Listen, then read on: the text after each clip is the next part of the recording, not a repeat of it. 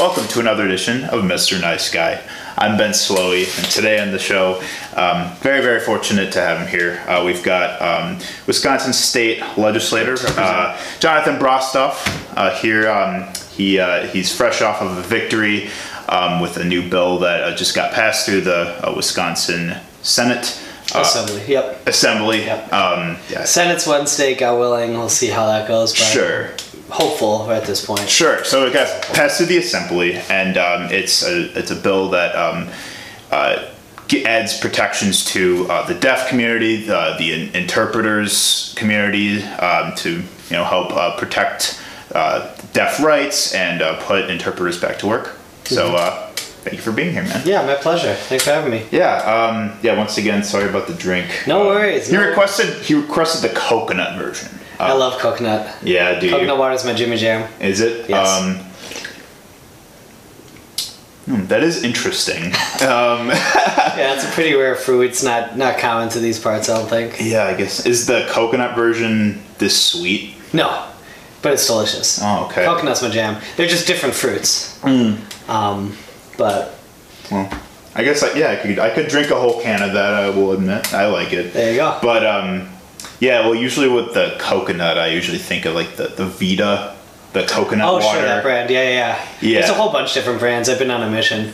Foco's my jam, though. Sure, sure, sure. Well, keep that in mind. Um, yeah. So uh, anyway, um, I so what we talk about on Mr. Nice Guy, we talk um, all things love and fear from a creative perspective, from a uh, from a passion perspective, from in your case political perspective, and Sure. you're actually um, you're the first person I've had on the show who. Uh, specifically works in um, state politics and i'm just Nice. really excited to you know hear about uh, the the work you've been doing and and just uh, I guess what's been driving you lately. So to start, um, so you grew up in Milwaukee, yeah?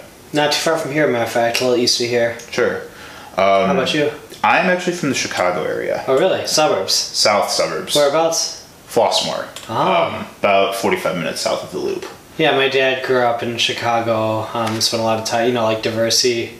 Mm, But uh, they all moved. He's they've all moved out to the suburbs now, and he's up in uh, moved out to D.C. and Madison and Wisconsin. So we're here now, but a lot of a lot of time in the Chicago suburbs area. Sure, sure. Family down there. Yeah, yeah. So uh, I yeah I came up here um, five years ago for Nice. school at UWM. Graduated May of 2018, Nice. and uh, this there. is proud panther in sign language. is it? Oh, do it? So like your thumb, thumb to your chest, like proud or pride.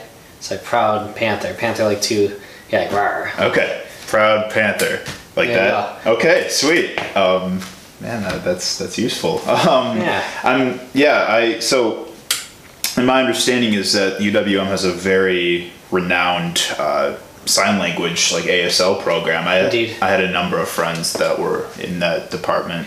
Yeah, they do a great job. It's actually there's the uh, the Wisconsin Association for the Deaf is having their annual conference, their biannual conference rather, uh, today, and so I was with and there's a bunch of the ITP folks from UWM there today, including Pam Conine and Marika. So Oh wow. got to hang out with them earlier. Awesome. But yeah, it's a great program.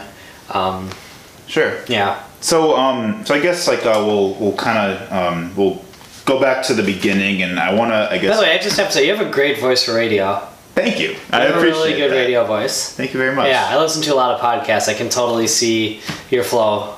Thank you. Yeah, That's zipping through the air. That means a lot. That's better than saying I have a face for radio, which I've been told like as a joke, but No, you got a great voice for radio. yeah. Um, well, thank you. Um, I I hope to uh, take it somewhere. So You are. Yes. Yeah. Case in point. So, um, so uh, I guess to to begin, uh, so growing up in Milwaukee, or I guess just in in the area, where do you? I guess where did your interest in um, uh, pursuing a political career first? Uh, I guess manifest for you. I'd say it began like quite early. Um, I mean, I grew up in a family that talked a lot about what was going on in that regard. But um, I think my first engagement was actually I went so I went to uh, I went to school here and I would take the bus home. And you know, for part of my high school, is over at High School of the Arts off of 23rd and Highland. Sure, I think I was yeah. taking the 30 home, and there used to be these, uh, you know, there's always various advertisements on the bus, and the inside they had those little kind of, uh, I guess, cardboard kind of inserts or whatever, um, or whatever, thick paper stock. And Yeah. it was one of those for Pathfinders. There's a bunch of Pathfinders ads at the time. There's one on the bus that, you know, kind of struck. me. I was like, oh, you know, youth, homeless, you know, da da da. It's like, wow, you know, kind of seemed to just be very effective ad for me. So before cell phones, so I wrote down the number on my arm or whatever and called when I got home and learned more about it. And it was, uh, so it's 11, 17 year old shelter over off of um, the east side and uh, temporary two weeks shelter and uh, called over there and they happened to have a training program for what they call peer advocates um, or peer volunteers basically youth who, who want to help out there. And so talked to my parents about it and they like go for it. So i went over there and um, started volunteering and then soon thereafter became a paid uh, peer Sure. paid teenage worker there. And that was when i was 14 but it was a pretty um, stark contrast. The experience I've seen from other youth my age, you know, again, it's 11, 17 year old shelter, so it's a lot of, you know, folks in around my age there. Uh, such a stark contrast to the environment neighborhoods I grew up in uh, in Milwaukee, even though it's all the same city mostly, as far as the youth stay in there. And it was just a very striking experience as far as the incredible unfairness that someone who got born into a particular situation versus someone got born into a very different situation, even though you're just you know a mile away from or you know a couple miles born away from each other whatever it is, um, and through no fault of your own either the excess privilege or lack thereof that one's granted in those circumstances. So that kind of I'd say opened my eyes and after a couple of years working there and especially some pretty specific experiences I had there one you know made me want to uh, work more in that field, and so I ended up volunteering, working in uh, a bunch of other shelters and social service agencies around the city, and um, then after high school, my the grant for my program was running out, and um, I was looking for another job anyway, but I didn't want to go on to college yet. So before UWM, I did my AmeriCorps service through Public sure. Allies, which was uh, over on the south side at the at the time the SGC Family Support Center, which is a twenty to 30, uh, a twenty bed, two to three month family shelter. Um, but I'd also had experience in other places by then, like uh, Casa Maria, for example, the Sure. Catholic Workers Home. So that uh, helped me see the systems in play that were in charge of both resource allocation as well as you know kind of the rules governing our society and um, that kind of opened up my eyes to some more opportunities as far as getting involved and I started volunteering and helping out on campaigns as well as in the office side. So, uh, in the city of Milwaukee, Sure. uh, both in the mayor's office and the common council uh, for uh, a couple of years, and then over at the county um, and at the state. Uh, and at the throughout that time, I've been volunteering on campaigns for people that I respected and thought would do a good job. What was your first campaign? First campaign. Let's see.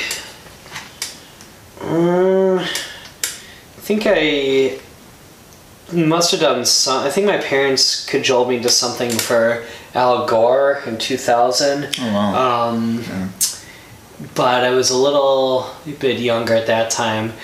It's interesting. I got a side story about my brother if you'd Yeah, like to hear. I'd love to.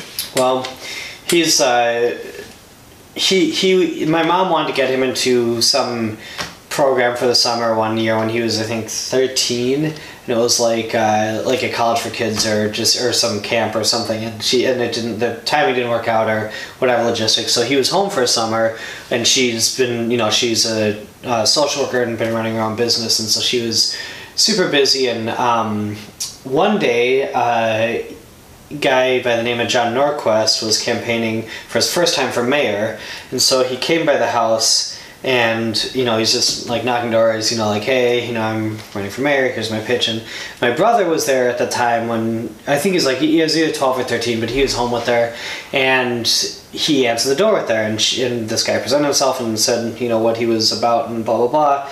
My brother started grilling him, and my mom's like, "Oh, why don't you come in? I'll get you some water and you can sit down." And so my brother just like straight grilled him for like probably 15, 20 minutes and really mm-hmm. liked his answers, and was so inspired that he decided on his own initiative to hop on the bus every day in the summer and take it down to the south side and help out with whatever he could. So making coffee or doing buttons or folding literature or whatever the you know campaign needed of a 12 or 13 year old at the time. And just yeah on his own initiative went down every day and learned a lot. Now every time i've seen former mayor norquist around he always says how's jacob doing? How's your brother? So but um, i haven't got nothing like that. I, I but the first one i really remember working on well I don't know, it has been a lot. I've worked on a lot of campaigns. Yeah, Let's fair. see. The first couple I really remember was Chris Larson and Sandy Pasch. Uh, Sandy Pasch's running for state assembly at the time, and I'd seen her speak at the um, Milwaukee Democratic Party, and she talked about uh, getting um, mental health parity passed in Wisconsin, uh, which is you know no longer needed because of Obamacare, but at the time was pretty important and uh, really I think forward thinking for Wisconsin. And she and she was just really smart and genuine, and so she was kind of the underdog in a four way primary there uh, against Dan Kohl, who recently ran for Congress, uh, Guy from Shorewood, Sandy, and. Um, um, th- the dentist, I'm spacing on the other guy's name, but anyway, she was a very big underdog, and we had a great team and Barb Nodstein and a lot of other wonderful people, Nodstein and a lot of other wonderful people uh, helped out and we were able to win that one. And then Chris Larson was another early one who's now a state senator, but Yeah. at that time was running for his first county supervisor position as a big parts and transit advocate.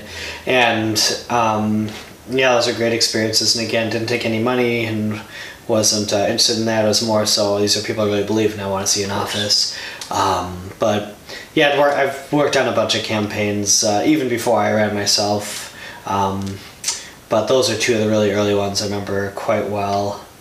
Sure. Mm-hmm. What was the first um, political position you ended up running for? Uh, well, I guess you could say this was it. Um, It's my first election. I, I, well, I, I ran for college Democrats chair. Oh, sure. Yeah. I don't know if that counts, but no, my first one was, uh, and I won that one, and this was my first race I actually ran for, which is very rare. Most people do not win the first time they run, um, but stuff happens sometimes. Yeah, yeah, Can't can't win if you don't run, as they say. Right. yeah. Yeah. Exactly. Um, yeah, so this is my first one, but I, like I said, I worked on a lot of campaigns and helped a lot of people, and you know, through that experience and that grind, I got to see a lot of how things shape out and how they work. Of course. Yeah. So, um, yeah. Uh, so that all being said, um, so was this um, and this bill that uh, just got passed? That was like something that you personally presented, correct? Uh, it was a collaborative effort. Uh, I put in a lot of work on it, but uh, so did the staff from from Representative Skowronski's office. It's been kind of a collaborative effort between me and I would say Skowronski, Kleefisch, and Testin. Probably we all put in the most work, and now Thiesfeldt and his staff are helping out as well. Sure. Yeah. Mm-hmm. Um, yeah. So I guess um, what specifically um, um, made you like really um, like want this uh, this bill to to take form and like what Sure. what I guess drew dr- drove you? Well, uh, it's kind of a strange story. Again, I don't believe in coincidence, but when I was one of the internships I had was out in Washington D.C. for uh, then Senator Harkin, and right off the plane, uh, two of the first people I met who I ended up becoming really close friends with, Christina Hartman and Andrew Phillips. Uh, and this was in 2005 uh, or so. Uh, they became really, really close friends of mine. They both happened to be deaf, and when we hung and we hung out like all the time. We went to the beach, we went to parties, and we, you know, went out to eat together at night, and we just hung out all the time. And I learned a lot about deaf culture, and I also would tell them like, don't communicate with me in any way. I want to learn sign language, Yeah. so just don't like communicate just let me pick it up by just being with you guys and and um, what do they call that? Like immersion basically or something like that. And i go to their parties hang out with their friends and i and i you know picked it up. And i also had another friend who's a really talented sign language interpreter now scotty allen and she happened to be out there the same year so we hung out a lot. But um, when so anyway, so that experience when I got back to Milwaukee, I made more when I'd see people signing, be like, hey, you know, what's up, and start, you know, just you know, kind of making more friends, and you know, when I, I made some really close friends throughout uh, my college experience as well, and uh, then um, in fact, one of my friends, Wendy. Uh, is very boisterous and a very just full life personality. We had um, think we had a geography class, a big lecture hall class together. I think it was geography. Anyway, uh, we she as a deaf person you sit in front because you need to see Yeah. the you know interpreters.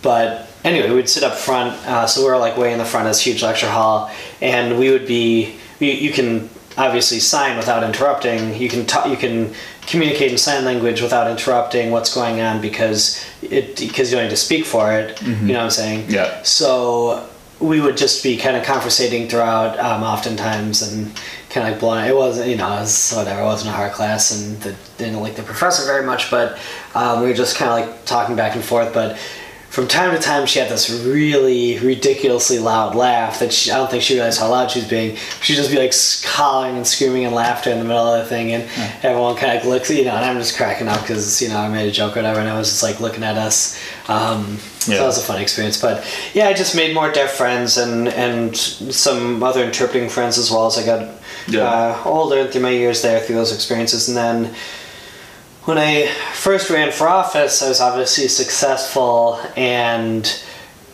at that time, er, you know, around that time when I was first serving and was getting into stuff, I was um, then later approached by uh, some friends in both the deaf and interpreting communities because there was uh, two things going on. One is that there was a bill basically singling out sign language interpreting and a few other professions to be eliminated in Wisconsin, which a lot of people didn't like because obviously you want a licensed interpreter to have a minimum set of uh, professional standards and competency as well as some safety standards, Yeah. and two, and that they'd fought really hard to get that in the first place, and. Um, and two, there was, uh, at, although at the same time, a completely different thing going on in that the, um, it's a long story, but basically the accreditation agency that we outsourced to was um, kind of on the rocks already, and then ended up kind of basically blowing up, imploding through some internal fiscal mismanagement and some other shady Yeah. stuff out of nowhere. Right. So there was a moratorium put on licensing through them. You couldn't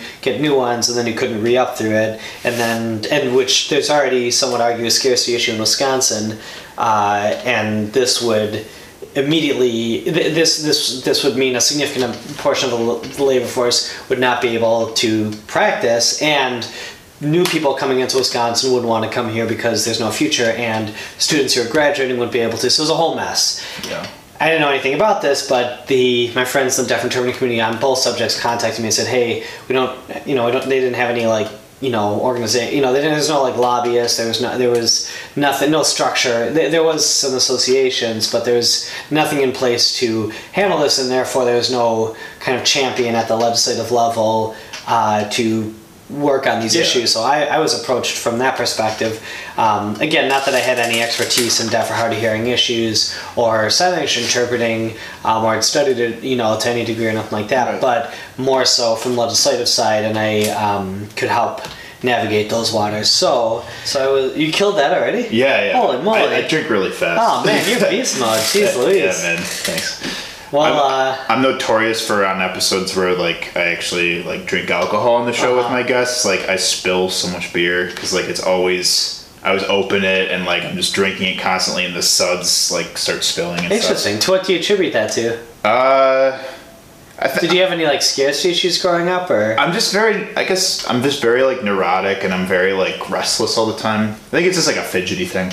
Interesting. Yeah, yeah. But something I learned to embrace. But, Hmm. Yeah, get it, man. You do you. Yeah. But uh, yeah, what was that? We are talking about the licensure stuff. Yeah, yeah, sure. Um, Sure. Yeah. So I mean, again, I was kind of bought into for I, I was brought in from my kind of legislative perspective and to help navigate those waters, and I helped and, and I immediately realized that first of all, the deaf community in Wisconsin did not have you know. There's kind of like two principles you got to operate off of to get stuff done. You have to either buy off enough politicians to get whatever you want to get done, like what the Foxconn did, or um, you know the Bucks, or Yeah. uh, whoever. we you see know, a lot of that. yeah, um, you know, pay you know pay off a ton to lobbyists, whatever that is, or by politicians, whatever. You know, like the Bucks, they had the most expensive, you know, lobbyist expenditures. I think they spent the most on that that session, or um, different stuff the WMC wants, whatever. Or you just buy off individual politicians as well, uh, or both sometimes. And then if you don't have the money and you're not like a super rich person that wants to just kind of buy off the system or buy it off lobbyists or whatever, the other option is you have to just out organize and get enough people on board to have a critical mass to you know get your uh, issue heard. And so Yeah. they so certainly the deaf community in Wisconsin's not anywhere near the you know capacity to be you know hiring a bunch of high powered super expensive lobbyists or buying Yeah. up politicians or nothing like that. So the other option is organizing, and I realize that we have to build a lot of deaf power very quickly, as well as educate a lot of my colleagues on it. So I helped organize the first deaf legislative day in Wisconsin, which was really successful. We had hundreds of people come out, very active uh, community in that, and lots of legislators come through and staff. And uh, I basically just I'm an organizer kind of at heart, and I basically just started putting things in motion, working with some amazing talent, and you know, I, I basically like set up the parameters of what needed to be done, helped with a bunch of logistics, helped do a bunch of the kind of um, higher level organizing and political organizing, and then uh, uh, as far as the electeds rather, and then um, my partners over at the Wisconsin uh, Association of the Deaf and the Wisconsin Registry for Interpreters of the Deaf and uh, some other community members and stakeholders all got together, did an amazing job, including uh, you know Cookie and Zito and Katie and Katie and Pam and uh, Justin and, and everyone and, and Shout out all those people. Shout out to all those people. Yeah. Um, this is a, you know teamwork, you know, make the dream work. But um, yeah, so so initially I was kind of met with some not necessarily hostility, but some at the very least trepidation, at the most kind of ignorance that manifests in a fairly negative way towards um, the fix that we need to do. But after people learned about the issue and heard about it, uh, we were met with a lot of actual uh, support from both Republicans and Democrats. And this is one of the truly completely bipartisan efforts I've ever worked on. This and some um, combat sports regulation Right. actually were probably the two biggest, most uh, bipartisan ones that I'd worked, you know, heavily on. Um, and it was great, and it's been a great process. And I'm hopeful that Thursday, or that Thursday by that will pass Wednesday, and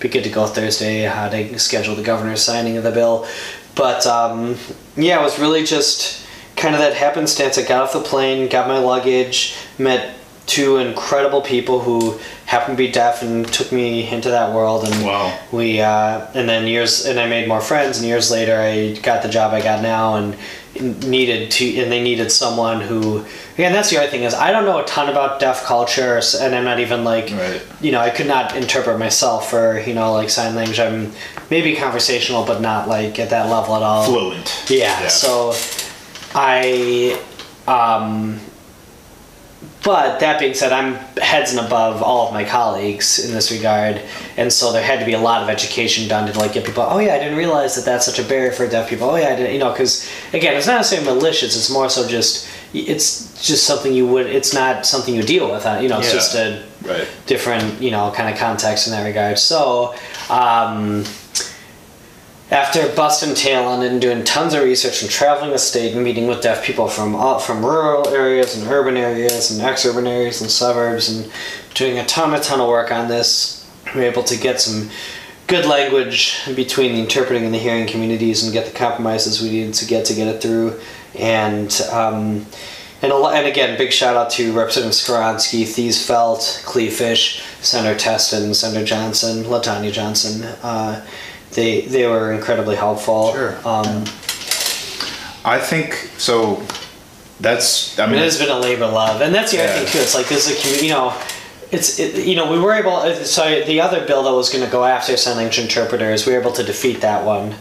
Which you know that's a huge. Even that, I should write a book on all this stuff because that's a huge undertaking. We the odds were very much stacked against us, and I did ninety. You know, as any of my colleagues will attest, I did the heavy lifting on that one. Was able to defeat it. I think through hustle and muscle on my own, but that as well as being able to go this far as far as you know a deaf bill like this and not only not eliminating the professional actually making it much better it was a huge lift a huge grind and a um, and, and it was a lot of things that all came together Yeah. including my strategizing I would say and hard work on it. A lot of incredibly dedicated people and their hard work and their input. A lot of expertise by people who've been in the field for years who are incredible instructors or uh, professionals in other regards or uh, consumers or whatever and with a lot of lived experience and just a lot of great organizing. And we were able to yeah just move mountains which is really unique um, and shows that the potential for the best of politics is possible still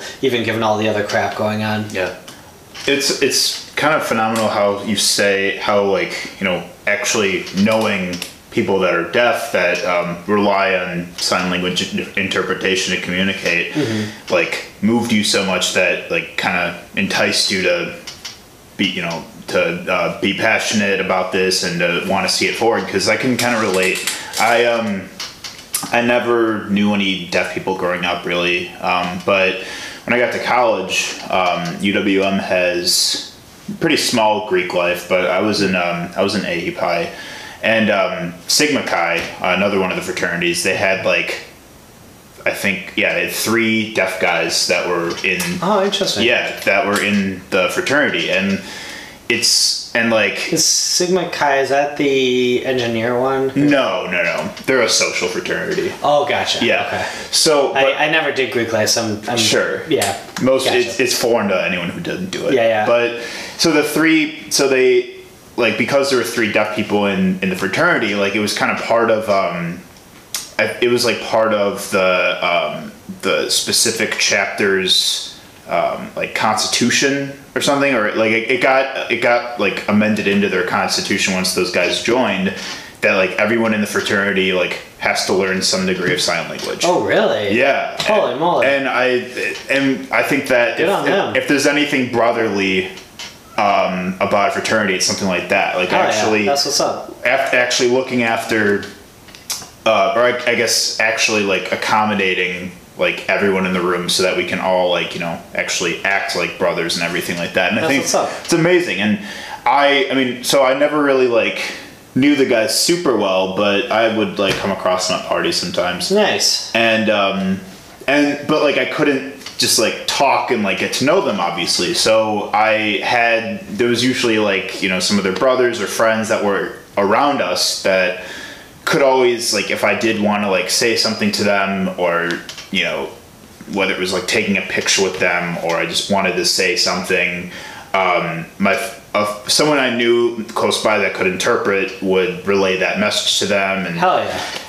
and that was just like I don't know, it was really beautiful, and it inspired Absolutely. me. It inspired me to like want to, you know, learn ASL at some point. I haven't like actually get put down the time to do it yet, but that's something I want to do. I, yeah, like I, I, I, I always struggled with like learning like a you know a spoken language Yeah. growing up. Like I took Spanish in high school, but I didn't. I mean, I've retained some of it, but not enough to hold a conversation Sure. in it. But I feel like I don't know, like Sign language is it can, American Sign Language can be like intuitive, but it can it can it's it's for me it's a little harder because it has unique grammatic and technical structure of like close to maybe like Hebrew or German, but it's a great language. It's very much worth checking Sure, out. Uh, and actually, there's someone Bryce does a podcast out of uh, River West. He has a Packers podcast. Okay, yeah. But he's a coda, child of deaf adults, and he's fluent sign language and interpreter.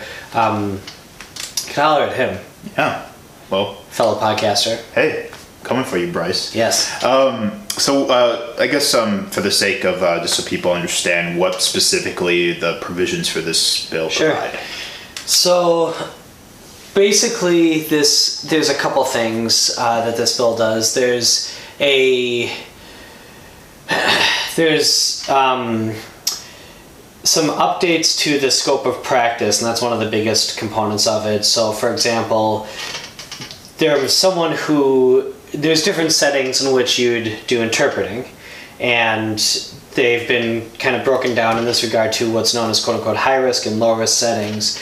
And there might be some settings where you're well equipped to handle the information that you're relaying and perfectly fine, such as uh, I don't know, some like community event or church stuff or whatever, uh, where you're you're you're doing your thing. But that might be very different than say a much more technical field like legal setting and also where the stakes are higher. So obviously in legal interpreting there's very specific terminology that's and that's not only very specific to that field, but the consequences of a lack of absolute precision in that regard could be dire in certain circumstances. For example, well, anyway, I can give some examples, but you, you basically want to make sure that this, so this bill tightens up the scope of practice and gives more clearly defined roles for what people are qualified to do what, when, where as far as interpreting, which is very important. It also fixes it. it um, in essence breaks the moratorium that I mentioned earlier on sign language interpreters. So people who need to re-up or who need to start their um, who need to start interpreting get their test done are going to be able to uh, whereas right now, a bunch of people are out of work, and about and a significant portion of the labor force, if this isn't fixed soon, is going to be put out of work as well. And not only that, but aside from just putting those people out, new people again are not going to want to or are not going to want to or can't enter the field in Wisconsin. Mm-hmm. Um, not just people from other states coming here, but also like why would you go to school for interpreting if there's no path here? Uh, so anyway, so it fixes that and allows uh, interpreters to get back to work, and also puts in additional provisions that provide protection protections for deaf individuals, um, such as uh, if someone was interpreting without a license before, the only way you could go after them is through the DAs, and that never has happened. It's really they, they you know they're at capacity with other stuff, and they're not really you know gonna do that. So this affords another opportunity to go after that, and also. Um, kind of updates one of the committees or councils that uh, is to provide input from stakeholders to the uh, Department of State Professional Services, which is the uh, agency within the state government that does the like you know oversight and rules promulgation for licenses and uh, kind of give some more balance towards the deaf community um, as far as that. So. Yeah, so it defines rules, especially for legal, medical, and mental health uh, interpreting and clearly defines the scope of practice. It gets interpreters back to work and breaks the moratorium, and it provides some additional important protections to the deaf community. And I would say those are kind of the three main points. But it does even more. I would say from a more from a meta standpoint, it allows the opportunity to one get a victory for the deaf community, which is very different than like. I mean, I'll tell you. For example, give an example when we first had our legislative day, I had a bunch of people come to me and say things to the effect of, "Oh my gosh, I can't believe I get to actually talk with a politician. Like I never thought I could do that before." Which, yeah.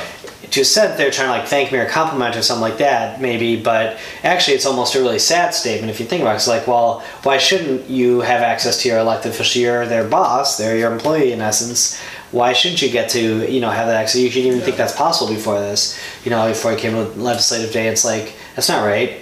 But this sort of thing is incredibly, I think, empowering and also helps build momentum towards other issues we need to work on, such as uh, there's some deaf mental health stuff I'm working on, there's some yeah. VRI stuff, there's stuff around uh, capturing in movie theaters, and there's some stuff around, uh, like what Hawaii did, there's some stuff around um, access for our aging deaf population in Wisconsin and for uh, hours for uh, clinical hours for like social workers or psychologists or mm-hmm. whatever um, de- for deaf social workers deaf psychologists sure. for example um, so there's a myriad of other things of that that I think will be unbottlenecked to a certain degree and will have more momentum for once this passes. And this has also shown that there is significant support for deaf Wisconsinites among the legislature because it passed unanimously in the assembly, and I think it's probably going to pass unanimously in the Senate.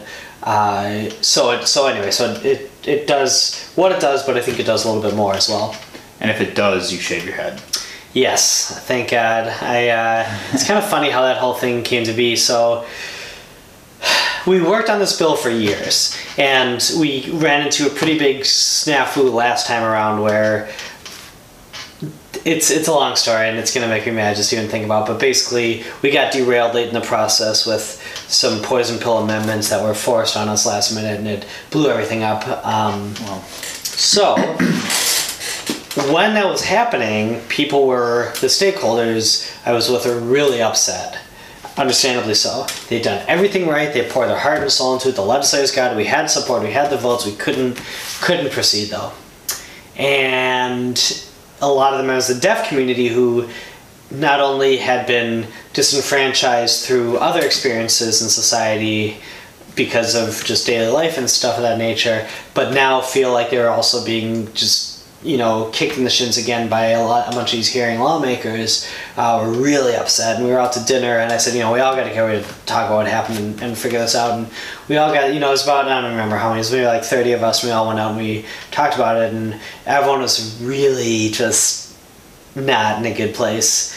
Understandably so. And I myself, so I was very upset. right. But I said, look, I'm, you know, I'm not done with this, and we're not done with this. This will get done, and we're gonna figure this out, and we're gonna learn from what happened. But we have to get this done because every day it's not getting answered in the deaf community, and we're gonna figure this out.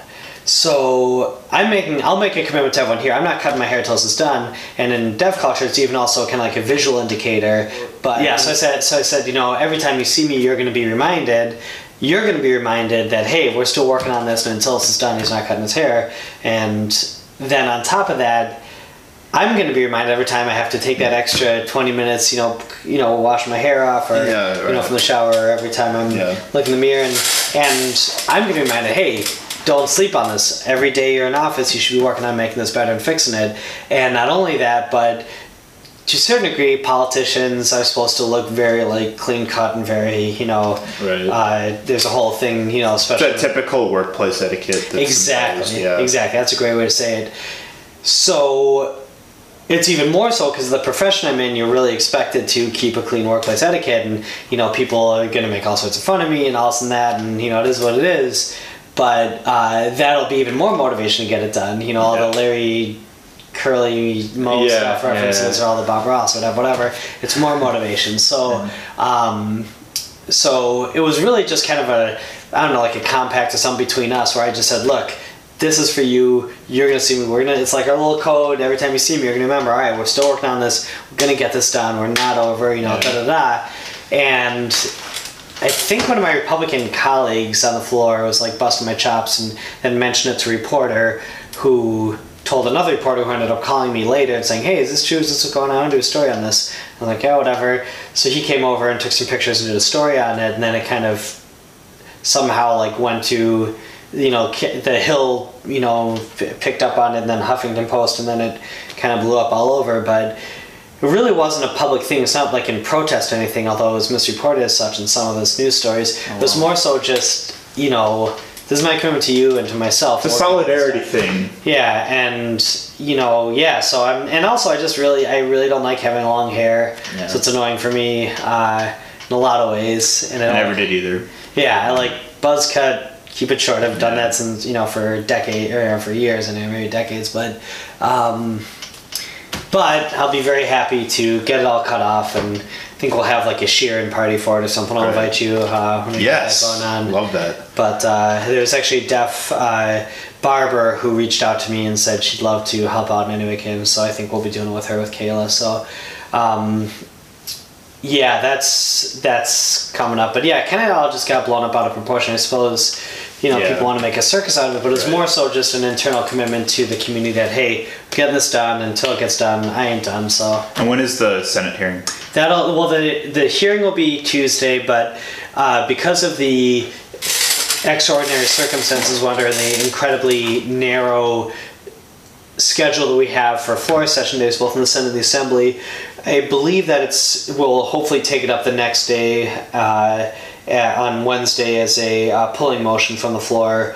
Um, so so Wednesday will Sure. it'll have the full Senate vote as opposed to going through a Senate committee hearing, then the exec session, then the Sure. floor sometime like October or something. I see.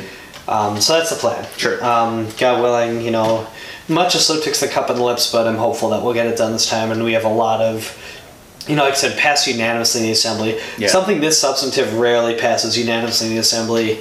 Um, and I think I got to give the first speech uh, in sign language on the floor too, so that was kind of cool. Oh wow, that is cool. Yeah, so I did that yesterday.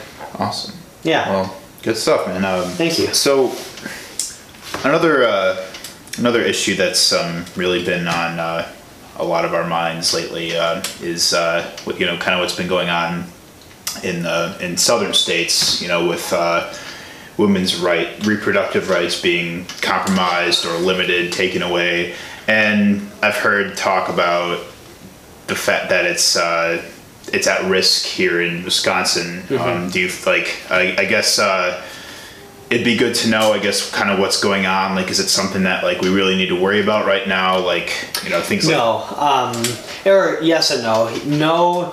In Wisconsin, we have a Democratic governor who's going to veto, who already vetoed the four today, but he will be. He's kind of like the goalie, I suppose, for that stuff Sure. metaphorically.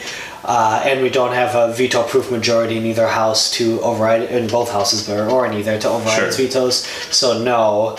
Um, although different groups kind of try to make it sound like that so they can do like fundraising and kind of like get people amped Yeah. up but no it's not it's not an issue like that in wisconsin because we have a democratic governor that has the power of having a Demo- of having the governor's office yes it's a threat in that the whole nation is in threat because uh, they're going to overturn roe v because they're they've stacked the supreme court the united states supreme court such that they're basically why is this happening at states all over right now and why is it so aggressive? The republicans had full control of wisconsin very recently they could have done all these bills and had walker sign through without because of the gerrymandering they had total control. They could have done all this quickly if they wanted to done whatever they wanted really.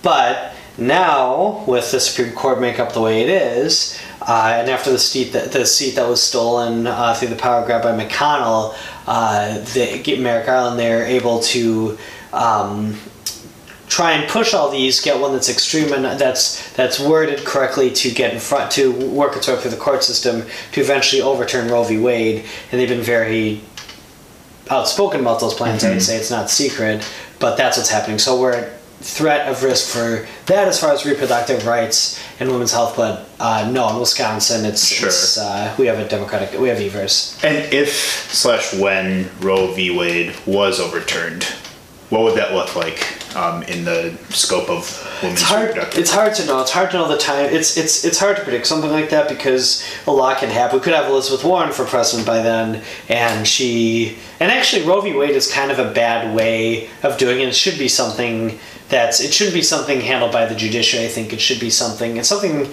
you know, and especially nowadays we've realized through all the poll. You know, it's something that's that's popular. People want access to health rights uh, and reproductive health rights, but women's health, but. Um, but it's probably something that should be handled in one of the other branches and will be more uh, in you know i mean no one ever thought about it because we had such control you know because the supreme court was balanced for years and it wasn't this extremist right wing yeah. um, rubber stamp that it is now. So now we're like having to deal with it. But actually, you know, and Elizabeth Warren has made a really good point on this as well, and she should get credit for it. But uh, probably should be handled in a more appropriate process uh, for a multitude of reasons. But um, but it's hard to predict. I mean, it, it's there's it. Who knows? You know, we could end up in a Handmaid's Tale situation, God forbid, or something like that, or we could end up with something where uh, it spurs to action a lot of people to really push involvement to really get get moving and to fix you know if, if we had a you know for example if we had a voter turnout in our non-presidential elections of 80% and we had voter turnout in our presidential of like 90% we'd never have to worry about any of this stuff there'd be Yeah. overwhelming numbers of people who support you know it, it, Right. it wouldn't be an issue um, but something like this might just spur people into action to uh, take, you know, to win back parts of the government that uh, we've lost, to win back states we've lost, to, uh, you know, push legislation that, uh, you know, favors women's health and women's rights. So, so it's hard to say. Um, I'm not in the predicted business after Trump got elected. I don't know. Right. Yeah. Yeah, in that regard. Yeah, but well, I think that um, th- this is good to know for a number of friends, uh, fellow, um, you know, politically minded people that might be watching this that just know that at least it's good in our own state, in our home state, that you know we're we're in good hands with Evers and Kind of. I mean, that's the other thing to think about too. Is if people really care about this, they're asking you about it, then they need to step up their involvement, whatever that is. Yeah. If they've, you know, if they vote in every other election, they should vote in every election. If they volunteer on one campaign, they volunteer on two. If they, you know, people gotta people gotta start stepping up, whatever that looks like. Yeah. You know, for some people, it's making more calls or just, you know, whatever, whatever it is, whatever anyone's personal engagement level is. They, if, if there's something you care about, do something about. it. That's something the Republicans have done a great job. They always turn out every single one of them. They don't have the numbers, but they have the consistency Mm-hmm. of of their base to always basically show up and make it happen. Yeah. And that's how it happens. So again, this is not an observing like, oh wow, that's interesting how that's going down. Da, da, da. Wow, lucky. I, no, ain't no luck involved. If you see about something, be about something, and if you if you don't, then you won't. Then it's just like, okay, well, I'm not participating in this, and whatever happens to me happens to me. Whatever happens to me happens to me, and you just you know it's it's worse than tossing a coin. Yeah. You're basically letting other people make incredibly important decisions over your life livelihood, and that's not healthy or appropriate unless you don't trust yourself to make your own decisions but in that case you really shouldn't have an opinion on this stuff right, of course. yeah Yeah. All right. All right. Jonathan Brostoff. Um, man, yeah, the glow there. Uh, Jonathan, what keeps you up at night? My son now, he's uh, ki- he he does this funny thing with his head. He's dead asleep, and he goes like, meh, meh, meh, and he'll do and he'll make this little funny noise, and, he, and he'll Yeah. if he'll you know we we co-sleep, and he'll kick a lot, and he just like meh meh meh. So uh, he's keeping me up, and uh, lots of changes. We do the reusable diaper thing, so every Oh, yeah. change is uh, longer process. Uh, but yeah, it's my son, and love him, and best job ever, and I'm very thankful he does, and happy to have him. Well, hey, Boaz. Hopefully, one day when you watch this, you'll. Love you, buddy. Yeah, we love you out here. Uh, and then uh, what puts you to sleep? Uh, knowing that I have an awesome, loving family, I'd say my wife and son are very comforting to me and help me chill out when I'll, when stuff's got me down a little bit. So I'd say that's my kind of comfort support system. Good. Um, but uh, do you remember Proud Panther? Um, it's Pride yeah, and then Panther. yeah. you There you go. Thanks for being honest, there, man. Love it. Um, so I, for one, am sick of my friends and family constantly in fear that you know their rights are going to be taken away or limited or otherwise restricted. So vote. Amen. Just vote. Thank you for watching, Mr. Nice Guy. We'll see you next time. Adios. vote.